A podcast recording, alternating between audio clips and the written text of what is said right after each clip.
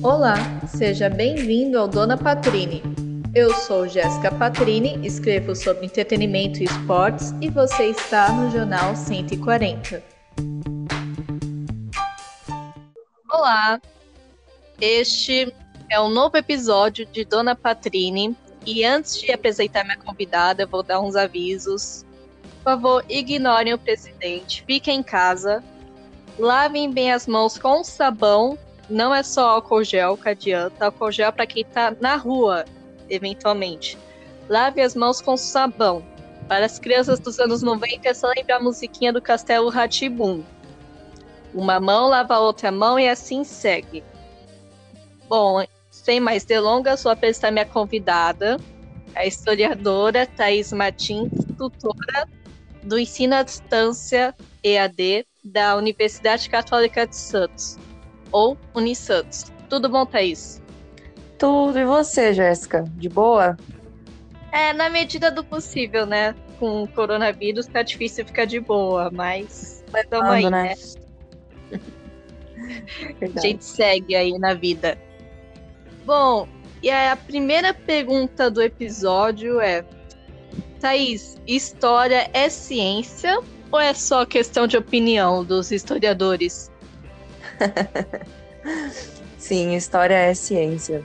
É, para você ter uma narrativa histórica, né, para você é, tomar conhecimento, se apropriar de um fato histórico, para que isso aconteça, precisou um cara lá atrás se utilizar de N metodologias para tecer a, aquela narrativa para te dar aquela determinada informação daquele determinado momento histórico. Então, sim, história ela é munida de metodologia, ela tem o um método científico e para ela ser escrita, ela demanda tudo isso. Ela não é simplesmente questão de opinião, né? Inclusive é muito raso falar que é uma questão de opinião, porque nunca foi. É, então. E essa narrativa de história ser questão de opinião, na verdade, interessa para algumas pessoas, né? Que querem é, distorcer o conhecimento e ignorar boa parte do que já aconteceu, né? Com quais certeza. Fa quais fatos que são constantemente distorcidos que te irritam mais como historiadora? Olha, eu acho que a coisa que mais me deixa louca é quando os revisionistas vêm falar sobre a escravidão. E aí eles gostam de falar que os Zumbi dos Palmares tinham escravos. Cara, isso me deixa louca, doida, doida, doida, doida. Porque isso é claramente a narrativa de uma pessoa que ela nem sabe como que a história se dá. Ela ouviu falar, alguém falou para ela, ela viu, sei lá, algum youtuber, algum áudio no WhatsApp falando sobre isso. Leu em algum lugar de fonte duvidosa que, que era dessa forma. Sendo que, meu, não tem nenhum nenhuma base científica que comprove uma coisa dessa. É, eles usam muito esse argumento para justificar que é, as cotas não são importantes e que os negros se vitimizam na questão do racismo. Mas, enfim, é só mais um dos fatos que distorcem para eles utilizarem ao seu favor, né, nos seus argumentos. Mas é, isso daí tá aí na, na, na história da humanidade há muito tempo.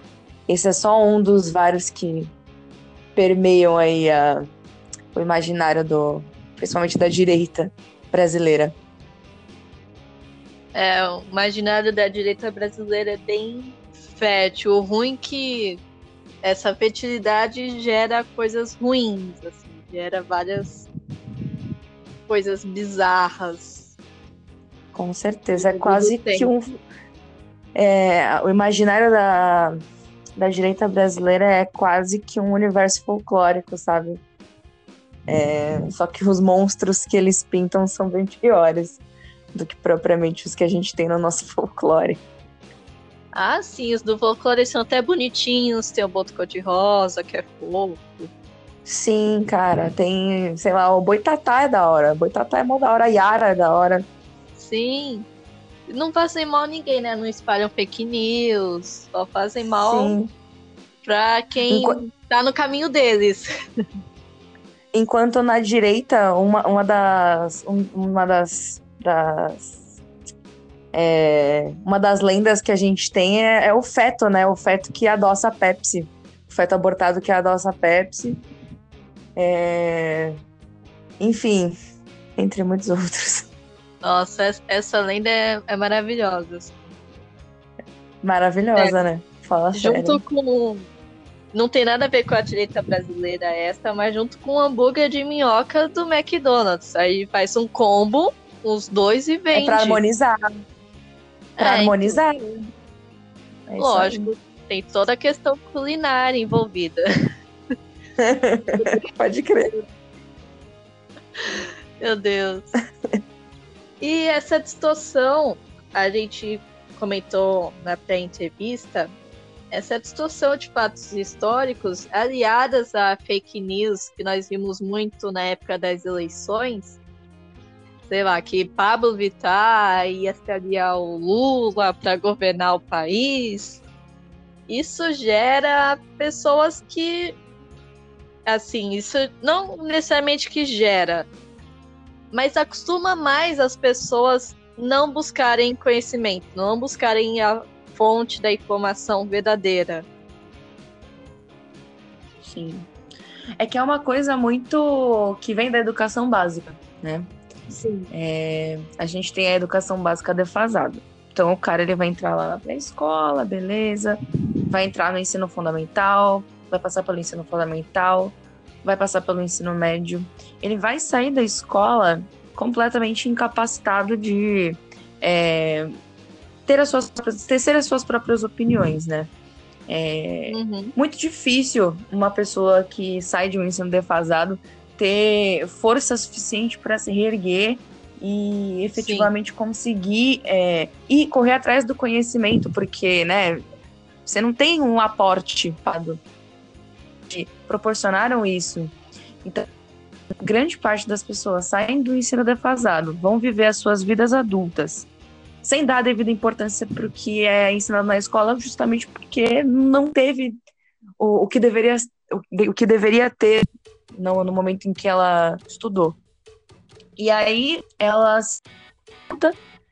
ela precisa botar comida em casa, ela precisa, sei lá, cuidar dos filhos, ela precisa pôr dinheiro dentro da casa, precisa pagar as contas, ela começa a trabalhar. Ok. Todos nós.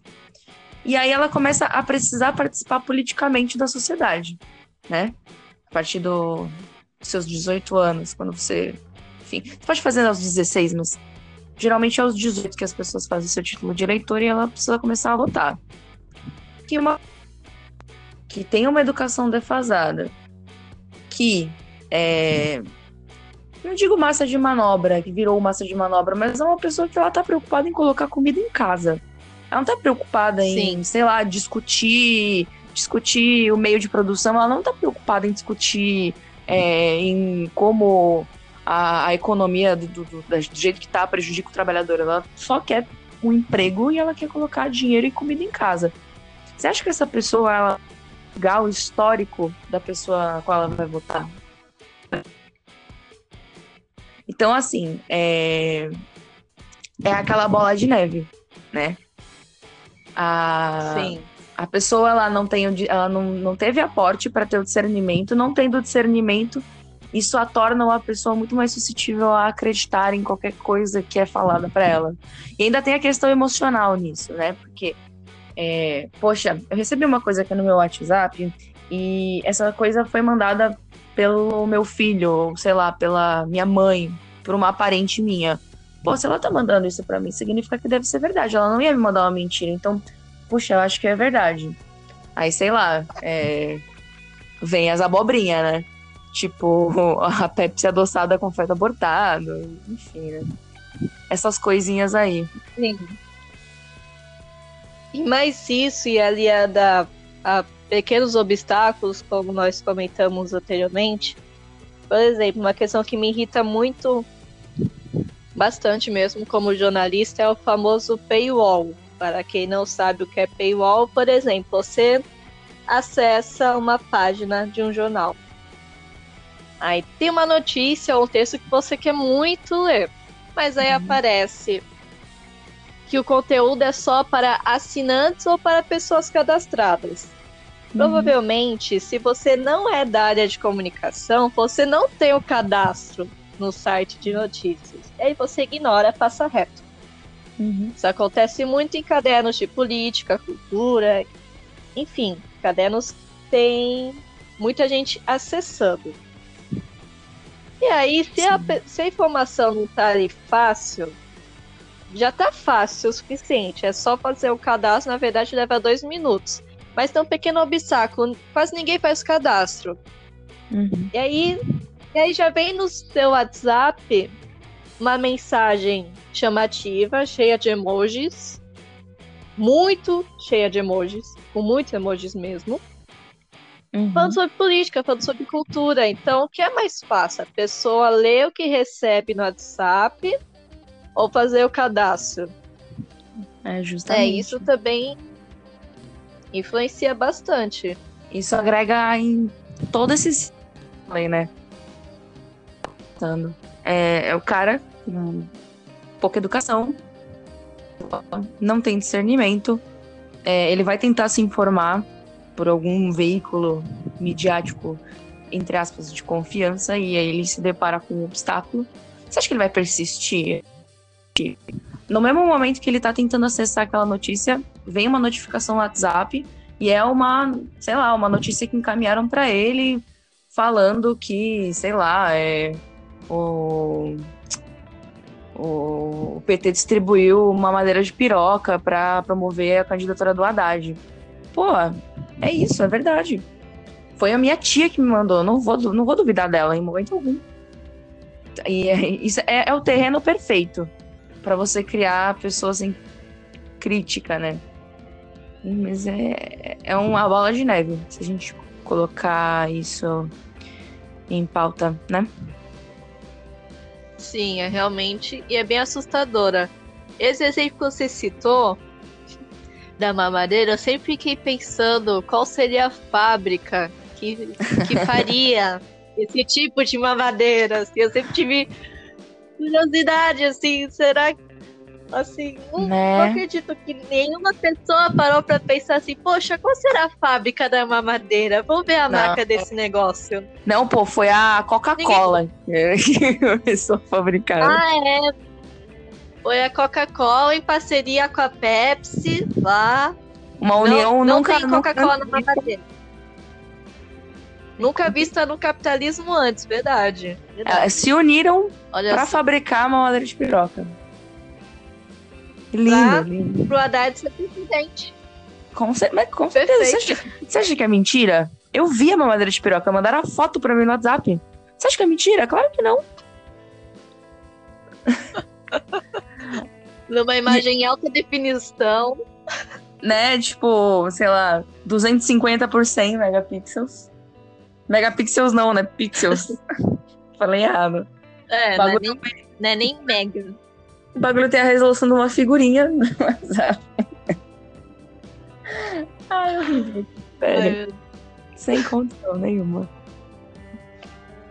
Não, não, não tem condições. E, assim, você falou do, da educação defasada tal, no ensino fundamental, ensino médio, mas essa pessoa, assim, que porventura teve uma educação defasada, às vezes não tinha nem professor na escola dela, dependendo da matéria. Aí chega na universidade. Aí, dependendo do curso, tem aulas presenciais tem aulas à distância. Como esse aluno lida com as aulas à distância? Assim que você sente das reações dos alunos sendo tutora de EAD? Então, é meio complicado porque quando a gente fala em educação à distância, por mais que seja num contexto inserido dentro da educação presencial, porque os cursos não deixam de ser presenciais, eles só têm algumas Sim. disciplinas, né? Mas, assim, é, uhum. são perfis completamente diferentes de alunos. É, o aluno que faz presencial, ele é aluno que faz presencial até o fim do curso. O aluno que ele já entra numa universidade com um curso 100% EAD é outro tipo de aluno.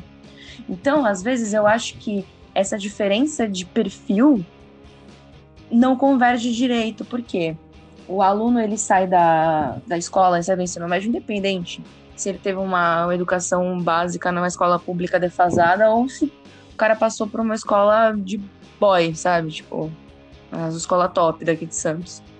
Ele vem da, educação básica com aquela quase que uma necessidade de ficar sentado olhando para alguém falar lá na frente. Por mais que ele não esteja prestando atenção, ele não precisa estar necessariamente prestando atenção, mas ele tem a necessidade da figura em pé falando. E é isso, ponto. Quando ele vai para a universidade e aí ele vai, ele tem a disciplina EAD, que é completamente diferente dessa dinâmica, porque se você não for assíduo, você dança por mais que a universidade te forneça o conteúdo que você tem que estudar, é, você tem que correr atrás do, do acréscimo daquilo, né? Então, você tem que, a, a todo momento, procurar complementar aquele conteúdo por si só. Isso é uma característica da educação à distância, né? Fazer com que o aluno tenha assiduidade. E, e aí que ele não tem essa a, a, ele não é assíduo. Ele não tem essa força de vontade de correr atrás. Porque ele quer sentar e ver alguém falar na frente dele. E se é EAD, ele vai querer que a professora faça um vídeo com ela lá na frente falando e ele sentado no computador dele vendo. E não é sempre isso que acontece, né? É, pelo menos no modelo que a gente opera hoje, não é. Alguns professores fazem por conta, mas aulas, né? Mas não é 100% assim. Né? A gente, demanda, a gente é, dispõe de um conteúdo que tem alguns vídeos, mas assim, o, o material ele é mais de leitura. E aí chega o aluno que não tem o hábito de leitura e também não é assíduo. Ele não corre atrás de completar aquele conteúdo que ele está estudando. Então ele se sente perdido. É, e aí, qual que é o papel do tutor? O tutor, ele tem que ficar, fazer, ele faz o serviço de acolher o aluno, de ver se ele está com problema, de entender às vezes qual a necessidade dele, sugerir, né, às vezes passar essa sugestão com o aluno, o professor responsável da disciplina, é, movimentar a sala de aula, porque o EAD é uma, como eu posso te dizer, é um, é um local meio frio, né? Porque assim, as pessoas uhum. estão ali online, mas não tem a interação humana, não tem o olho no olho. Então a gente até entende esfriar do ambiente, né? Então ele tá sempre ali para lembrar o cara que, sei lá, quarta-feira ele tem um conteúdo novo para estudar, ou para lembrar ele que semana que vem vai abrir uma atividade e nessa atividade vai cair tal conteúdo que é para ele se preparar. Enfim, na medida que os alunos vão te perguntando coisas também, vai tirando as dúvidas deles. Às vezes, se não é da tua alçada, você passa isso para outra para outro setor, né? Passa para o setor responsável. E, enfim, é esse trabalho que eu, que eu faço lá dentro, né? Mas em relação ao perfil do aluno que a gente estava falando, né? Sobre é, esse aluno que vem da educação básica, ele não tem no, no, no, na sua formação a habilidade né, de procurar os conteúdos e aí ele se vê numa situação disciplina AD, porque faz parte do currículo. Ele se sente perdido, ele se sente perdido porque ele não, não, não, não a, essa formação na educação básica. Ele não, tem, ele não foi preparado, na realidade, para encarar uma situação dessa, né? É uma situação de EAD. É, mas é muito, muito engraçado, porque é, essa época de coronavírus, e estamos no meio do isolamento social e a maioria das universidades é, optou por continuar suas aulas em EAD. Que ironia do destino, não é mesmo? E aí, é. não é? A pessoa reclamava de uma das matérias e agora, são todas. todas. É. e aí, meu, é muito engraçado porque é uma situação que, pelo menos para quem é da área da educação, tipo eu, que fiz licenciatura, para os meus colegas de profissão, para as pessoas que se formaram comigo e para os demais pesquisadores da área. Cara, isso é um prato cheio, porque fez a gente acordar e ver que toda aquela teoria que a gente estudou na faculdade, que falava que a gente tinha que procurar novos meios de quebrar esse ciclo que a gente vem reproduzindo há tantos anos com esse modelo de sala de aula, a necessidade de ser quebrado. É um baque isso, porque até então a gente via isso na teoria, né? Quem é da licenciatura tem desde o primeiro semestre matérias de núcleo comum pedagógico que ensinam a gente a contar é, sobre táticas de dar aula, é, formatos de aula diferenciados, história da educação. E a gente sempre, desde sempre, viu que essa sala de aula mecânica, né, onde o aluno senta a bunda dele na cadeira e fica vendo o cara falar lá na frente, é um modelo que, por mais que ele seja reproduzido até hoje, ele não atende a geração. Ele já não atendia a nossa. Imagina de hoje, que é super dinâmica, super, é, sei lá, comunicativa, super tecnológica. Não atende. Há uma resistência, né, em quebrar esse ciclo, porque é, é costume. E quando a gente fala em quebrar costumes, quebrar padrões, é, é uma coisa complicada. É muito complicado.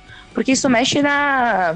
na como eu posso dizer? Mexe na, no conforto das pessoas. Você vai mexer com a zona de conforto das pessoas. Então, a retulância é rodo para você quebrar esse ciclo. E agora, por obrigação, tivemos que quebrar este ciclo.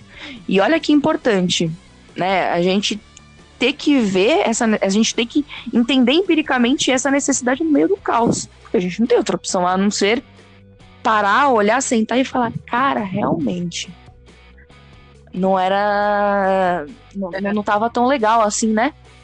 Assim, as pessoas, claro, que sentem falta, não vou Sim. dizer, não vou dizer, tá? eu tô, a maioria dos alunos estão sentindo maior falta de ficar olhando para cara do professor.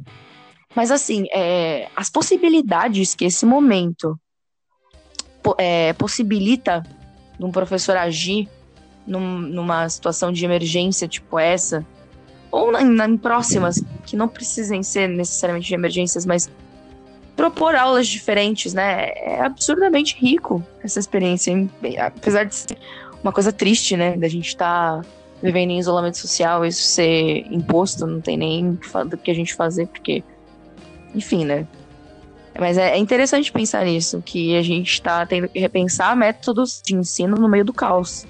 E, cara, tava na hora já, sabe? É, é bizarro isso. coronavírus fez mais para a educação brasileira do que do que o ministro. ministro né? Com certeza. Caraca, é, muito mais, muito mais. E, ó, sinceramente, é, como você falou do aluno universitário que até tá sentindo falta de ficar olhando pra cara do professor, acho que a tá sentindo falta de ir no bar, né? Uhum. Não necessariamente ficar olhando na cara do professor, mas depois de dar, da aula, ou durante a aula, dependendo da, da aula, tomar uma cervejinha, oh. ficar falando besteira. Lá no bico doce. Uma mesa de plástico. Bom, é... eu acho que é isso. Nessa questão aí da educação, corona, como as pessoas lidam com acesso à informação, acesso ao conhecimento. Ainda mais agora, nessa época de pandemia, a gente está tendo que rever basicamente tudo. Uhum. Né? Não é, alguns portais até liberaram alguns portais de notícias, né? Até liberaram é, o conteúdo sem paywall. Glória a Deus. Para não ter o obstáculo. É isso aí. Sobre coronavírus, sobre pandemias, sobre um monte Olha, de coisa. Para facilitar o acesso ao conhecimento. Eu não né? aguento mais gente me falar que é a cloroquina, porque a cloroquina, mano, toda vez que alguém fala de cloroquina perto de mim, um golfinho morre na Oceania. Eu não aguento mais. Coitados dos golfinhos. As pessoas. Eu, é... eu não aguento mais um monte de coisa. É, se a gente for falar aqui. É... Eu não aguento mais o. Se a gente começar a falar o que a gente não, não aguenta é, mais então, aqui, é mais meia hora de podcast só falando o que a gente não aguenta mais ouvindo. o bagulho é louco, o bagulho é muito louco. Exatamente. Eu só vou reforçar o que eu falei no começo, que eu não aguento mais a pessoa que deveria estar tranquilizando a população, reforçando cuidados que a população deveria ter, desprezando tudo isso. Eu acho que é o único líder mundial que está fazendo isso. Somente o único líder mundial de um país tão grande quanto nós. Quanto dimensões continentais, dimensões continentais, minha amiga. Então, aqui pois cabem é. várias Itálias. O pessoal ainda não se tocou disso. Meu, ele só vai, ele Mas, só vai prestar atenção, ele só vai prestar atenção que ele falou bosta quando começarem a empilhar cadáver lá no Palácio do Planalto. Quando tiver vários cadáveres, ele vai falar. Aí ele vai fazer outro pronunciamento falando assim: galera, desculpa, falei bosta. E é isso aí. Infelizmente. E por isso, para não chegar nessa situação de empilhar cadáver, cada um deve ficar em na casa. sua casa. Lá. Quem ah. não está na linha de frente quem não está na linha de frente trabalhando, quem não é da, da saúde nem da assistência social e nem trabalha em serviços essenciais, fique em casa. Não é só idoso que morre. Pelo amor de Deus, gente. E assim vamos. A... Sim, por favor, gente. E assim vamos encerrar mais um episódio de Dona Patrine. Valeu, Thaís, pelo papo. E obrigada pelo convite, Jéssica. Foi muito, muito, muito legal. Obrigada. De nada. Então, até o próximo episódio, pessoal. Tchau. Tchau. Obrigada por participar do Dona Patrine desta semana. Para ajudar em nosso propósito, curta e compartilhe. Até mais!